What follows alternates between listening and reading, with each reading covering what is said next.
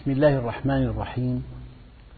الحمد لله رب العالمين والصلاة والسلام على سيدنا محمد وعلى آل بيته الطيبين الطاهرين وعلى صحابته الغر الميامين أمناء دعوته وقادة ألويته وارض عنا وعنهم يا رب العالمين. اللهم أخرجنا من ظلمات الجهل والوهم إلى أنوار المعرفة والعلم ومن وحول الشهوات إلى جنات القربات. أيها الإخوة الكرام مع الدرس الواحد والخمسين من دروس سورة التوبة ومع الآية الثالثة والسبعين وهي قوله تعالى يا أيها النبي جاهد الكفار والمنافقين واغلظ عليهم ومأواهم جهنم وبئس المصير. أيها الإخوة الكرام الله عز وجل خلق الإنسان ليسعده في الدنيا والآخرة أو خلق الإنسان ليرحمه والدليل قوله تعالى إلا من رحم ربك ولذلك خلقه. فالله عز وجل خلقنا ليرحمنا وخلقنا ليسعدنا في الدنيا والآخرة. فالذين شردوا عن الله وغفلوا عنه واتبعوا شهواتهم هم في طريق شقائهم وهلاكهم.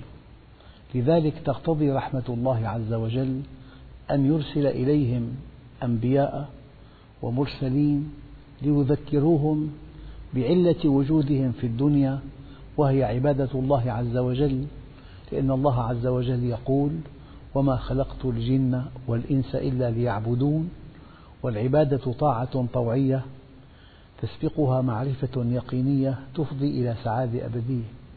فالله خلقنا لسعادة أبدية في الدنيا والآخرة. فلذلك تقتضي رحمة الله عز وجل أن ينبه عباده إلى سر وجودهم وغاية وجودهم. فلذلك أرسل أنبياءه ورسله فالذين أصروا على كفرهم واعتدوا ببعدهم عن ربهم لا بد من أن يعالجوا معالجة استثنائية. أحيانا هناك أمراض تشفى بالأدوية وهناك أمراض تحتاج إلى جراحة. فالنبي عليه الصلاة والسلام بأمر من الله عز وجل يخاطبه ويقول جاهد الكفار والمنافقين واغلظ عليهم. والحقيقة في الأحوال السلمية المنهج ادفع بالتي هي أحسن. فإذا الذي بينك وبينه عداوة كأنه ولي حميم. فإذا الذي بينك وبينه عداوة كأنه ولي حميم. هذا في الأحوال العادية السلمية. أما في الحرب هناك منهج آخر. يا أيها النبي جاهد الكفار والمنافقين واغلظ عليهم. ومأواهم جهنم وبئس المصير. أيها الإخوة الجهاد كما ورد في بعض الأحاديث النبوية ذروة سنام الإسلام ذروة سنام الإسلام. والجهاد بذل الغالي والرخيص والنفس والنفيس من أجل هداية الخلق. وهناك أمر إلهي موجه إلى النبي الكريم وإلى من يأتي بعده. يا أيها النبي جاهد الكفار والمنافقين واغلظ عليهم. المنافقون كفار ولكن عاشوا في مجتمع إسلامي وأرادوا أن يأخذوا مكاسب لصالحهم فأعلنوا شيئا وأخفوا شيئا. أعلنوا إيمانهم وأخفوا كفرهم. هؤلاء المنافقون في الدرك الأسفل من النار لأنهم أوهموا المؤمنين أنهم مؤمنون. لذلك استفادوا من هذه الصفة التي انتحلوها وغابت عنهم أن عناية الله عز وجل لا بد من أن تفضحهم. إذا الشيء الدقيق الآن أنه في السلم هناك منهج وفي الحرب هناك منهج آخر. في السلم ادفع بالتي هي أحسن. لم يقل ادفع بالحسنى بالتي هي أحسن.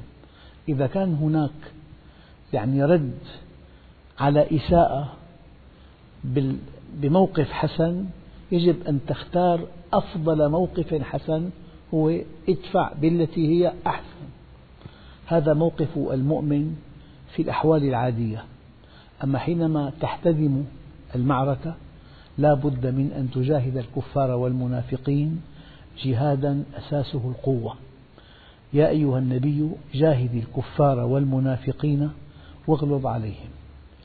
هناك شيء دقيق وهو أن النبي عليه الصلاة والسلام هو سيد الخلق وحبيب الحق. هو سيد ولد آدم. هو النبي الذي أقسم الله بعمره الثمين. قال لعمرك إنهم لفي سكرتهم يعمهون. هو النبي الذي ما خطب باسمه أبدا. يا يحيى يا عيسى يا موسى. إلا النبي يا أيها النبي أو يا أيها الرسول. ولم يأتي اسمه إلا خبرا مبتدأ ليخبر عنه محمد رسول الله. هذا من تفضيل النبي الكريم على بقية الأنبياء والمرسلين. إذا الآية الكريمة يا أيها النبي جاهد الكفار والمنافقين واغلظ عليهم. هنا الغلظة أحيانا تردع الكافر عن متابعة كفره. جاهد الكفار والمنافقين واغلظ عليهم. يبدو أن بعض النفوس تأتي بالشدة وبعضها يأتي بالإقناع بعضها يأتي بالرخاء. فصنف الكفار في, في, في الأعم الأغلب ينصاعون إلى الحق عقب شدة تأتيهم.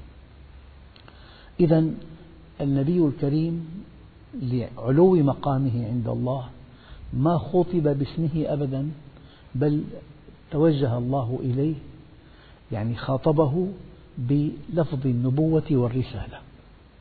أما الجهاد الذي أمر النبي به هذا جهاد له معاني كثيرة جدا.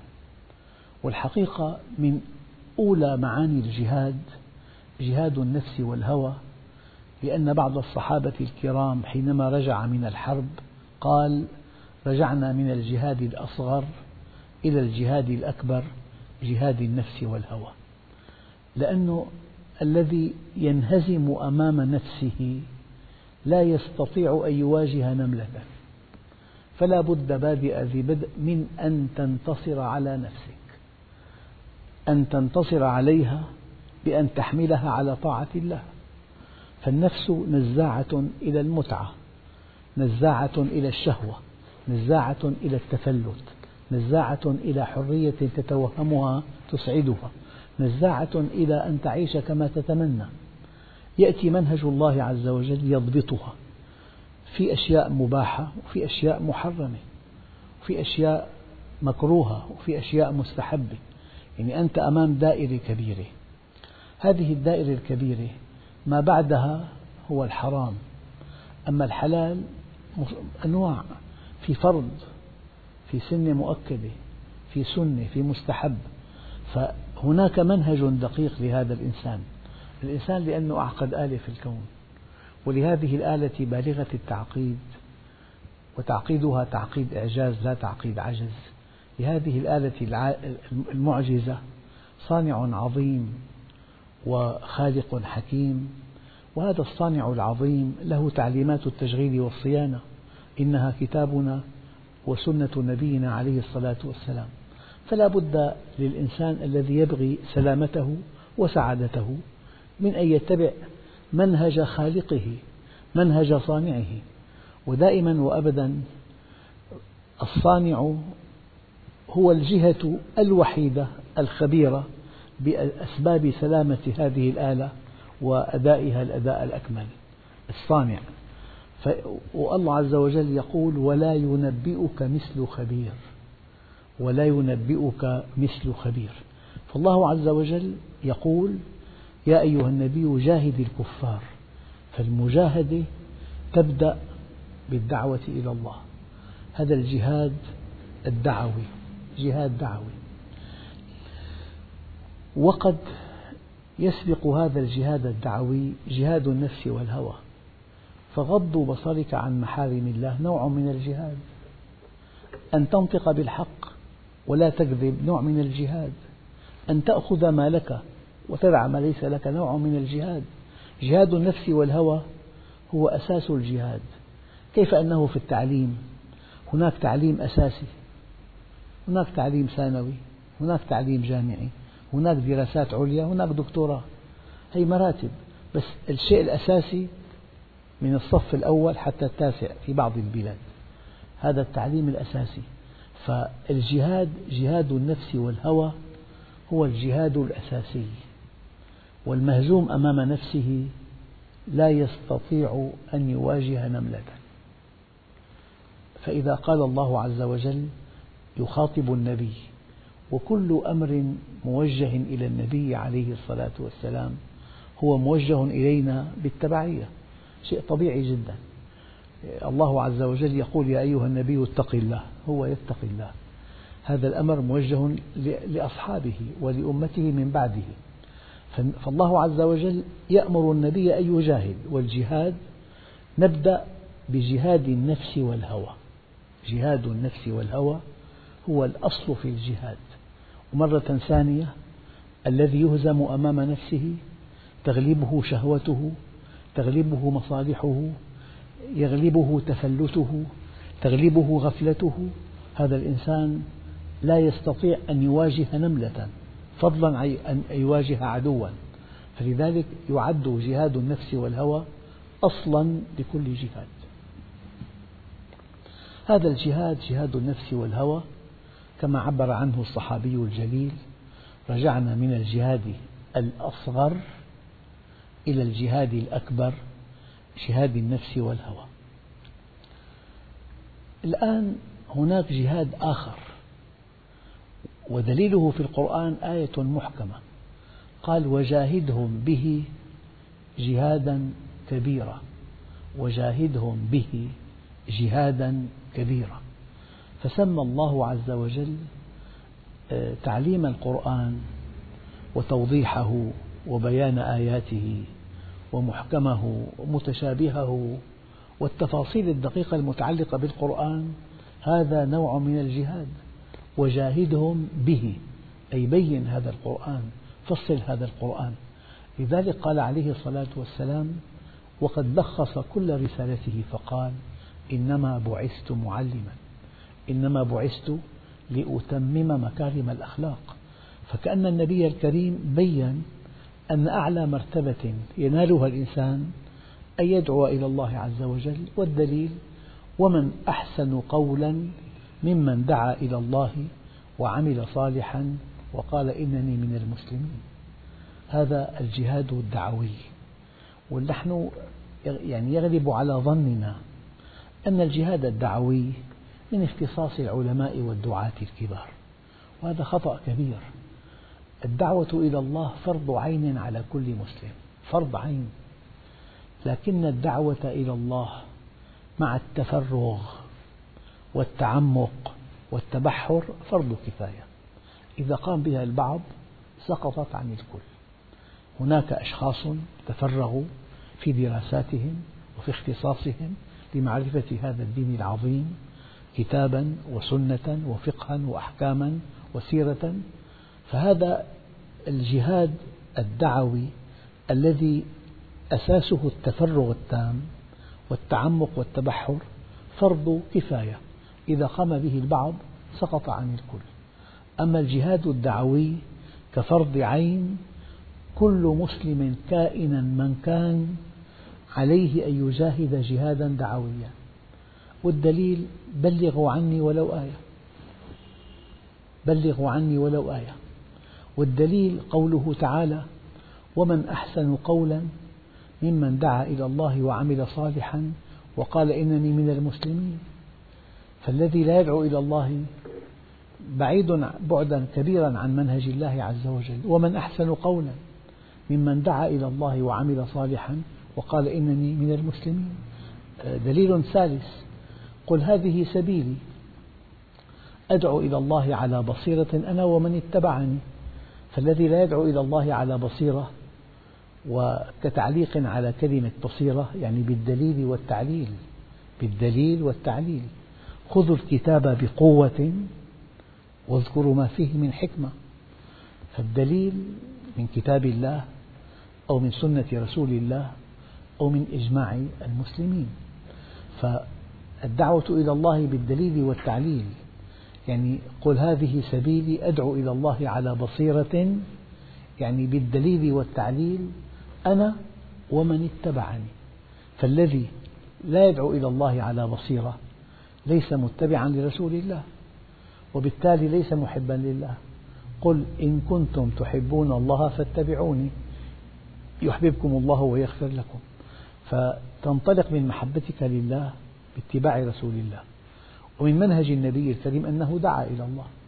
فالدعوة إلى الله كفرض عين والكلام دقيق جدا في حدود ما تعلم ومع من تعرف. في حدود ما تعلم ومع من تعرف.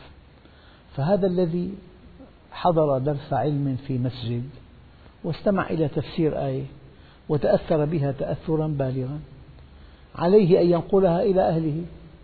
إلى أولاده إلى جيرانه إلى أصدقائه.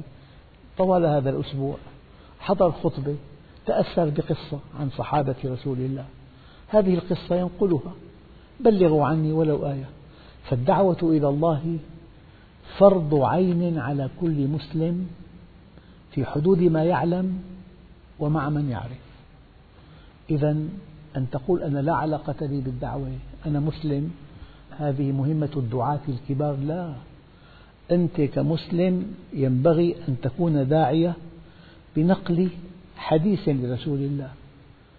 نقل معنى آية فهمتها وتعمقت بها. إذا هناك دعوة تعد فرض عين على كل مسلم. وهذا الجهاد حنسميه جهاد الدعوة. أول جهاد جهاد النفس والهوى. جهاد النفس والهوى. أن تضبط أهواءك وفق منهج الله. وبالمناسبة ما من شهوة أودعها الله في الإنسان إلا جعل لها قناة نظيفة تسري خلالها يعني بالإسلام ما في حرمان أبدا. ما من شهوة أودعها الله في الإنسان إلا جعل لها قناة نظيفة تسري خلالها فالإنسان يجاهد أولا نفسه وهواه هذا جهاد النفس والهوى. هو الجهاد الأساسي هذا الجهاد فرض عين على كل مسلم. لأنه في نفس لها شهوات. فالإنسان إذا ترك جهاد نفسه يميل للشهوات. والشهوات معظمها في المعاصي والآثام. يميل إلى التفلت إلى ترك الطاعات إلى ترك الفرائض إلى أن يتكلم كما يشاء أن يلتقي مع من يشاء أن يطلق بصره في الحرام. هذا كله من صفات الإنسان العادي. فالإنسان إن لم يجاهد نفسه وهواه إن لم يضبط مشاعره وحواسه وأعماله ويده ومسيرته فهو في مشكلة كبيرة جدا فالجهاد الأول جهاد النفس والهوى والجهاد الثاني الجهاد الدعوي أن تطلب العلم من أنت؟ أنت المخلوق الأول كيف تعلم أنك المخلوق الأول؟ كيف تعلم أنك مكلف أن تعبد الله؟ كيف تعلم أنك مخلوق للجنة؟ كيف تعلم أن هذه الدنيا دار ابتلاء لا دار التواء لا دار استواء؟ ومنزل ترح لا منزل فرح. فمن عرفها لم يفرح لرخاء ولم يحزن لشقاء. قد جعلها الله دار بلوى وجعل الآخرة دار عقبى. فجعل بلاء الدنيا لعطاء الآخرة سببا وجعل عطاء الآخرة من بلوى الدنيا عوضا. فيأخذ ليعطي ويبتلي ليجزي. كيف يعلم؟ من أنت؟ أنت المخلوق الأول. أنت المكلف أن تعبد الله. فالإنسان يأتي إلى الدنيا وينغمس في ملذاتها وشهواتها بل ينغمس في العمل ويتقن عمله وينال أرباح طائلة. فإذا وصل إلى قمة نجاحه يأتي ملك الموت. هي مفاجأة كبيرة جدا. لذلك البطولة لا أن تعيش الماضي. ولا أن تعيش الحاضر بل أن تعيش المستقبل. وأخطر حدث في المستقبل مغادرة الدنيا. ماذا أعددت لهذه الساعة؟ من بيت فخم من غرف متعددة من زوجة من أولاد من أصهار من بنات من مركبة فارهة من سفر من نزهة من سياحة من ولاء إلى قبر. نقلة مخيفة جدا من كل شيء وفيما يبدو للعين إلى لا شيء. ماذا أعددنا لهذه الساعة؟ مرة ثانية بطولة الإنسان أن يعيش المستقبل لا أن يعيش الماضي والحاضر. في حدث خطير جدا مغادرة الدنيا. أنت حينما تقرأ نعواتي النعوات على جدران الطرق تقرأ هذه العبارة وسيشيع إلى مثواه الأخير. معنى ذلك أن البيت مثوى مؤقت. مهما كان فخما مهما كان واسعا مهما كان غالي الثمن مثوى مؤقت. البيت الحقيقي هو تحت الأرض لا فوق الأرض. ماذا تحت الأرض؟ فالذكاء والبطولة والتوفيق والحكمة أن تعيش المستقبل وأن تعيش أخطر حدث في المستقبل.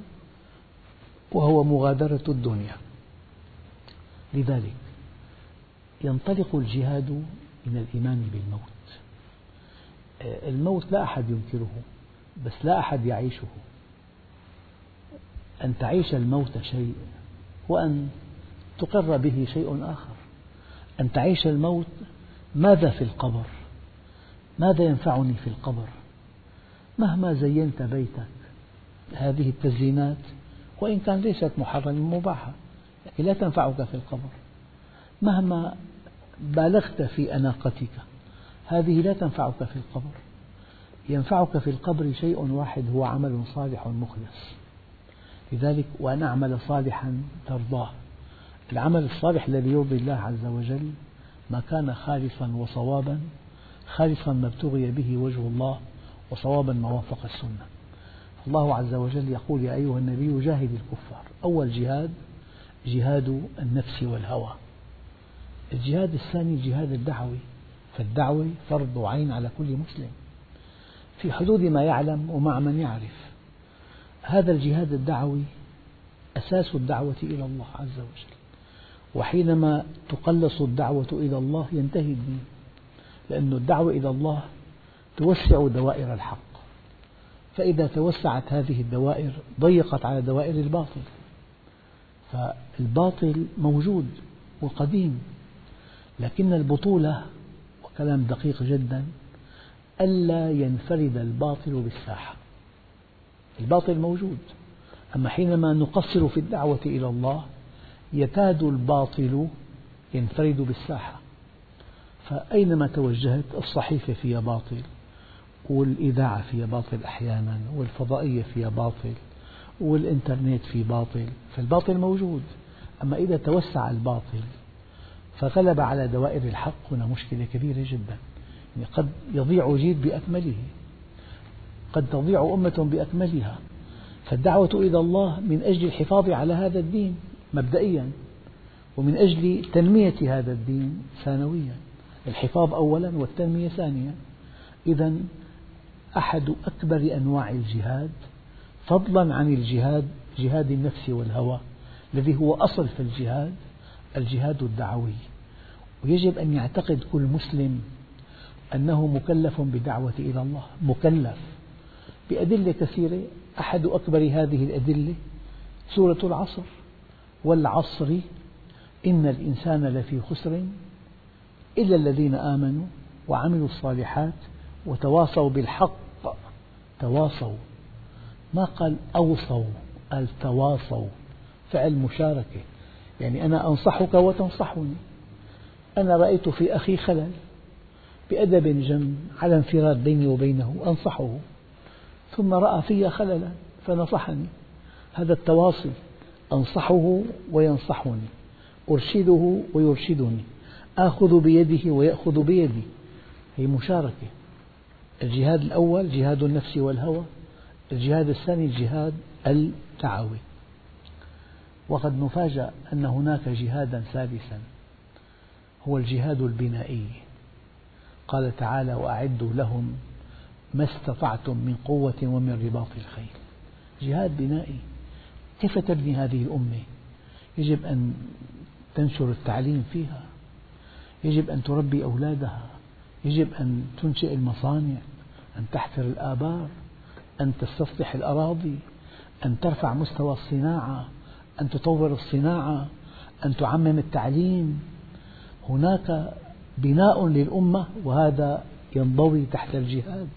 جهاد بنائي لأن هذه الأمة تواجه أعداء دائما وأبدا. لا بد من أن تكون قوية كي تواجه العدو. يعني أنا أقول دائما وأبدا إذا كان طريق القوة سالكا وفق منهج الله يجب أن تكون قويا بل سيرك في طريق القوة فرض عين عليك أن تكون قويا لماذا؟ لأن القوي من هو القوي؟ القوة قوة مال والقوة قوة منصب والقوة قوة علم فالعلم والمنصب والمال هي قوة فإذا سلكت طريق القوة لأن القوي إما بماله أو بعلمه أو بمنصبه. خيارات العمل الصالح أمامه لا تعد ولا تحصى. خيارات العمل الصالح أمامه لا تعد ولا تحصى. وأنت باعتبار مخلوق في الدنيا من أجل العمل الصالح. علة وجودك في الدنيا العمل الصالح. فأنت أمام خيارات واسعة جدا. هذا الكلام موجه للإخوة المؤمنين. أنت في الدنيا جئت إلى الدنيا من أجل العمل الصالح.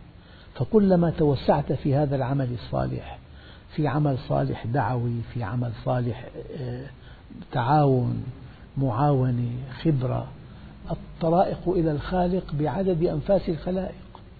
إنشاء مساجد إنشاء معاهد شرعية نشر العلم الديني توضيح القرآن تفسيرا وطباعة ونشرا إلى آخره. إذا الجهاد الأول جهاد النفس والهوى الجهاد الثاني الجهاد الدعوي الجهاد الثالث بنائي. أن تبنى هذه الأمة أن تبنى إن صح التعبير بنيتها التحتية ثم أن تبنى مصانعها أن تبنى أراضيها الزراعية أن تبنى تجارتها أن تبنى جامعاتها. فهذا جهاد دعوي. أنت تنتمي إلى أمة. هذه الأمة يجب أن تكون قوية قوية بك بإتقان عمل لك بإخلاصك. إذا الجهاد الثالث الجهاد البنائي. فإذا نجحنا في الجهاد النفس والهوى إذا نجحنا في جهاد النفس والهوى ونجحنا في الجهاد الدعوي ثم نجحنا في الجهاد البنائي الآن جاء دور الجهاد القتالي. لكن معظم المسلمين إذا قرأوا كلمة جهاد لا يخطر على بالهم إلا الجهاد القتالي. هذا الجهاد القتالي يسبقه جهاد نفسي يسبقه جهاد دعوي جهاد بنائي ثم يأتي الجهاد القتالي. إذا يا أيها النبي جاهد الكفار والمنافقين واغلظ عليهم اغلظ عليهم لا بد من الشدة. يعني الشدة تتبعها شدة إلى الله. الشدة الحكيمة من حكيم من خبير من رحيم تتبعها شدة إلى الله. والمحنة أحيانا تتبعها منحة من الله. فالحياة ليست كلها رفاه وراحة وسعادة. الحياة فيها متاعب أحيانا. هذه المتاعب طريق الوصول إلى الله عز وجل. يعني لا ترى إنسان في الحياة الدنيا متألق باختصاص عالي جدا. يحمل شهادات عليا كثيرة وله دخل كبير وله بيت وأولاد ومكانته الاجتماعية عالية. هذا درس 33 سنة. نام على طاولة الدراسة من شدة تعبه. هذا الجهد الكبير في مطلع حياته أعطاه هذه المكانة وكذلك الآخرة. يعني أنت من أجل أن تكتب قبل اسمك دال. دال يعني دكتور تحتاج إلى شهادة ابتدائية وشهادة إعدادية وشهادة ثانوية وليسانس ودبلوم ودبلوم وماجستير ودكتوراه. تحتاج إلى دراسة 33 سنة من أجل كلمة دال إلى جانب اسمك فإذا أردت أن تكون من أهل الجنة في جنة عرضها السماوات والأرض فيها ما لا عين رأت ولا أذن سمعت ولا خطر على قلب بشر. ألا تحتاج إلى جهاد النفس والهوى. أخواننا الكرام من السذاجة بمكان أن تظن أن هذه الجنة لكل واحد من المسلمين بلا جهد بلا تعب بلا انضباط بلا جهاد بلا ضبط مشاعر بلا ضبط آه، جوارح بلا إنفاق مال بلا طلب علم. هذا شيء من السذاجة بمكان. إذا يا أيها النبي جاهد الكفار والمنافقين واغلظ عليهم. لأن هؤلاء الكفار حينما يكتشفون أنهم خرجوا عن منهج الله يتألمون ألما لا حدود له. حتى إن في بعض الأحاديث الشريفة في الجامع الصغير فيما أذكر إن العار ليلزم المرء يوم القيامة حتى يقول يا رب لا إرسالك بي إلى النار. أهون علي مما ألقى وإنه ليعلم ما فيها من شدة العذاب. إذا الجهاد جهاد أولي جهاد النفس والهوى جهاد دعوي الدعوة إلى الله فرض عين وفرض كفاية ثم جهاد بنائي أن تسهم في بناء هذه الأمة. يعني كل إنسان إذا أتقن عمله إتقان جيد ثم طور عمله يسهم في بناء الأمة. أتقنوا أولا وطوروا ثانيا. فالأمة مجموعة نشاطات في نشاط بنائي في نشاط زراعي في نشاط صناعي في نشاط تعليمي في نشاط علمي. هذه النشاطات المتعددة إذا أتقنتها وطورتها معنى أنت قويت أمتك.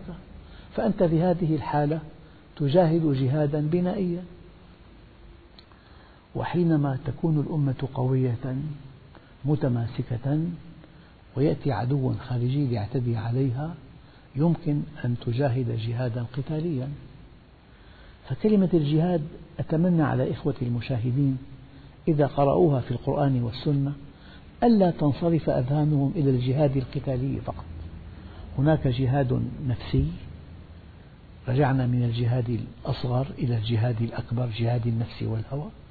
هناك جهاد دعوي وجاهدهم به جهادا كبيرا هناك جهاد بنائي أعدوا لهم ما استطعتم من قوة ومن رباط الخيل.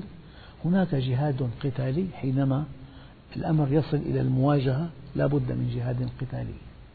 يا أيها النبي جاهد الكفار والمنافقين واغلظ عليهم. ومأواهم جهنم وبئس المصير. يعني بين أن يعيش الإنسان حياة أبدية في جنة عرضها السماوات والأرض. وبين أن يعيش الإنسان في جهنم وبئس المصير كلما نضجت جلودهم بدلناهم جلودا غيرها شيء ليذوقوا العذاب. لذلك البطولة لا أن تعيش الحاضر ولا أن تعيش الماضي بل أن تعيش المستقبل.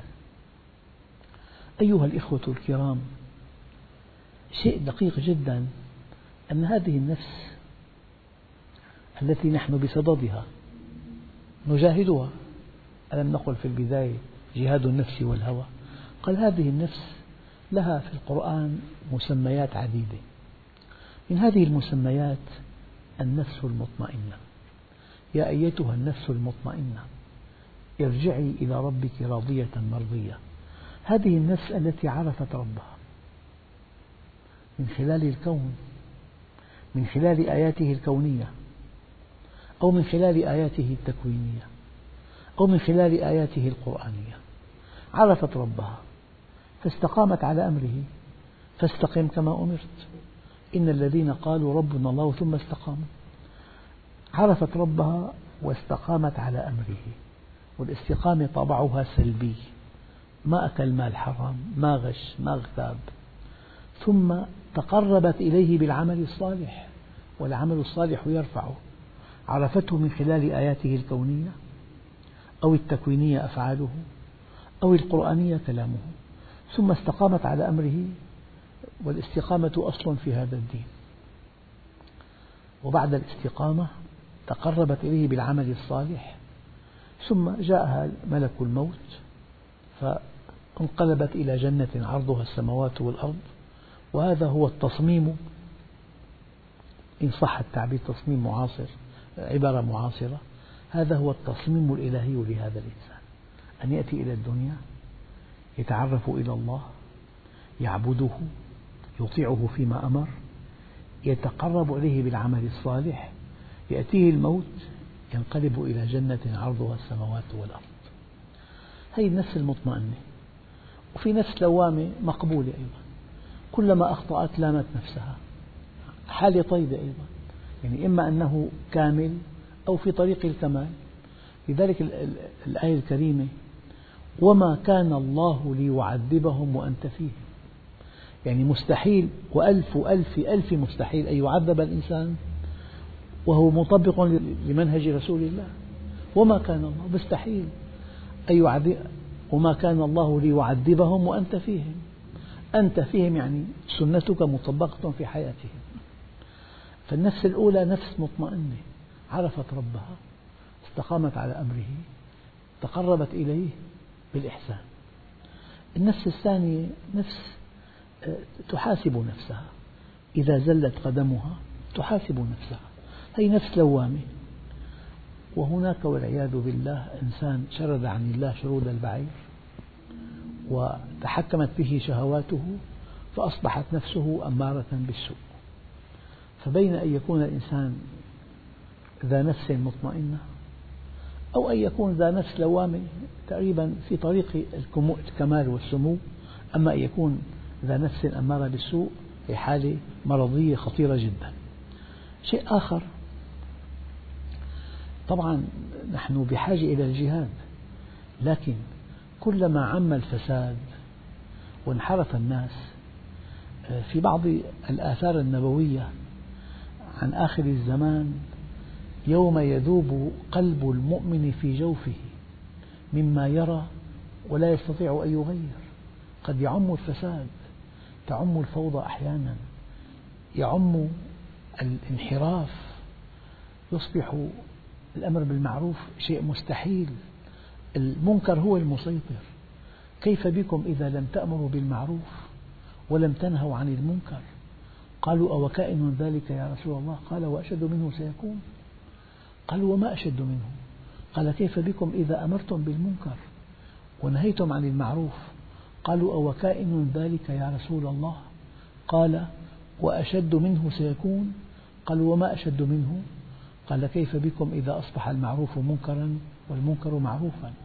كيف بكم إذا أصبح المعروف منكرا والمنكر معروفا؟ هي مشكلة كبيرة جدا تبدل القيم. إذا الجهاد من أجل أن ننقل الناس من حالة الضياع والشرود إلى حياة الإيمان والعلم والعمل الصالح. آه، يا أيها النبي جاهد الكفار والمنافقين واغلظ عليهم. والإنسان ينبغي أن يكون ذا نفس مطمئنة فإن لم يكن فلا أقل من أن يكون ذا نفس لوامة. أما أن تكون نفسه أمارة بالسوء فهو بعيد عن الله بعد الأرض عن السماء. أيها الإخوة الكرام والبطولة ختام العمل هنا ومأواهم جهنم وبئس المصير. في مصير في جهنم أبدي. هنا المشكلة. يعني قضية النار أنا والله أقول هالكلام ولعلي أرجو أن أكون مخطئا.